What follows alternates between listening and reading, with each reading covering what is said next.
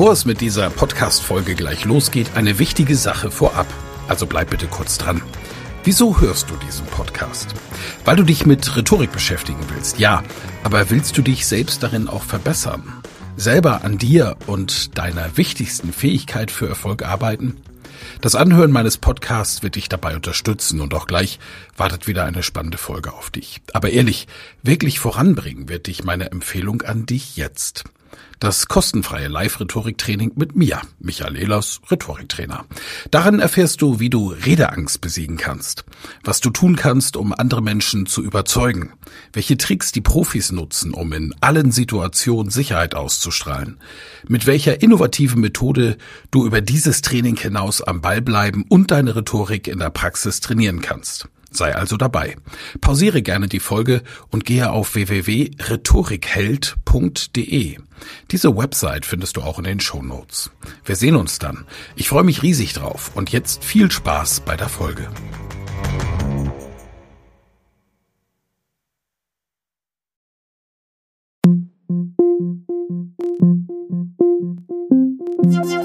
Michael Ehlers Rhetorik Podcast.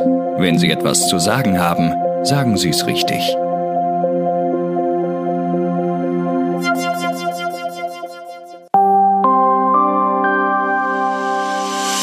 Fragen wir doch. Unser drittes Thema für heute, wie löse ich Konflikte? Das sind Dinge, die keiner haben will, aber sie tauchen doch immer wieder mal auf. Leider. Aber wir haben ja versprochen, nie wieder sprachlos. Das ist die neue Rubrik von unserem Kommunikationsexperten Michael Ehlers. In dieser Woche konnten wir in der Debatte um Verfassungsschutzpräsidenten Maaßen mal wieder erkennen oder erleben, wie schwierig es der Politik fällt, Fehler zu lösen. Da ist jemand mit einem Interview übers Ziel hinausgeschossen und muss sich rechtfertigen. Vor den Medien, vor dem Innenausschuss, vor der Kanzlerin. Richtig entschuldigt hat sich der Herr Maaßen nie. Und am Ende, so hatte man den Eindruck, ich auch, konnte der Konflikt nur mit einem rollenden Kopf gelöst werden, der letztlich aber ein fauler Kompromiss ist. Ist das nur in der Politik so? Und wie kann man das eventuell verhindern? Fragen wir doch unseren Kommunikationscoach Michael Ehlers. Michael, ich grüße dich. Ich grüße dich, lieber Helmar. Warum hat man in der Politik den Eindruck, zumindest ist das auch mein Gefühl, dass Konflikte nur mit einem Rücktritt gelöst werden können?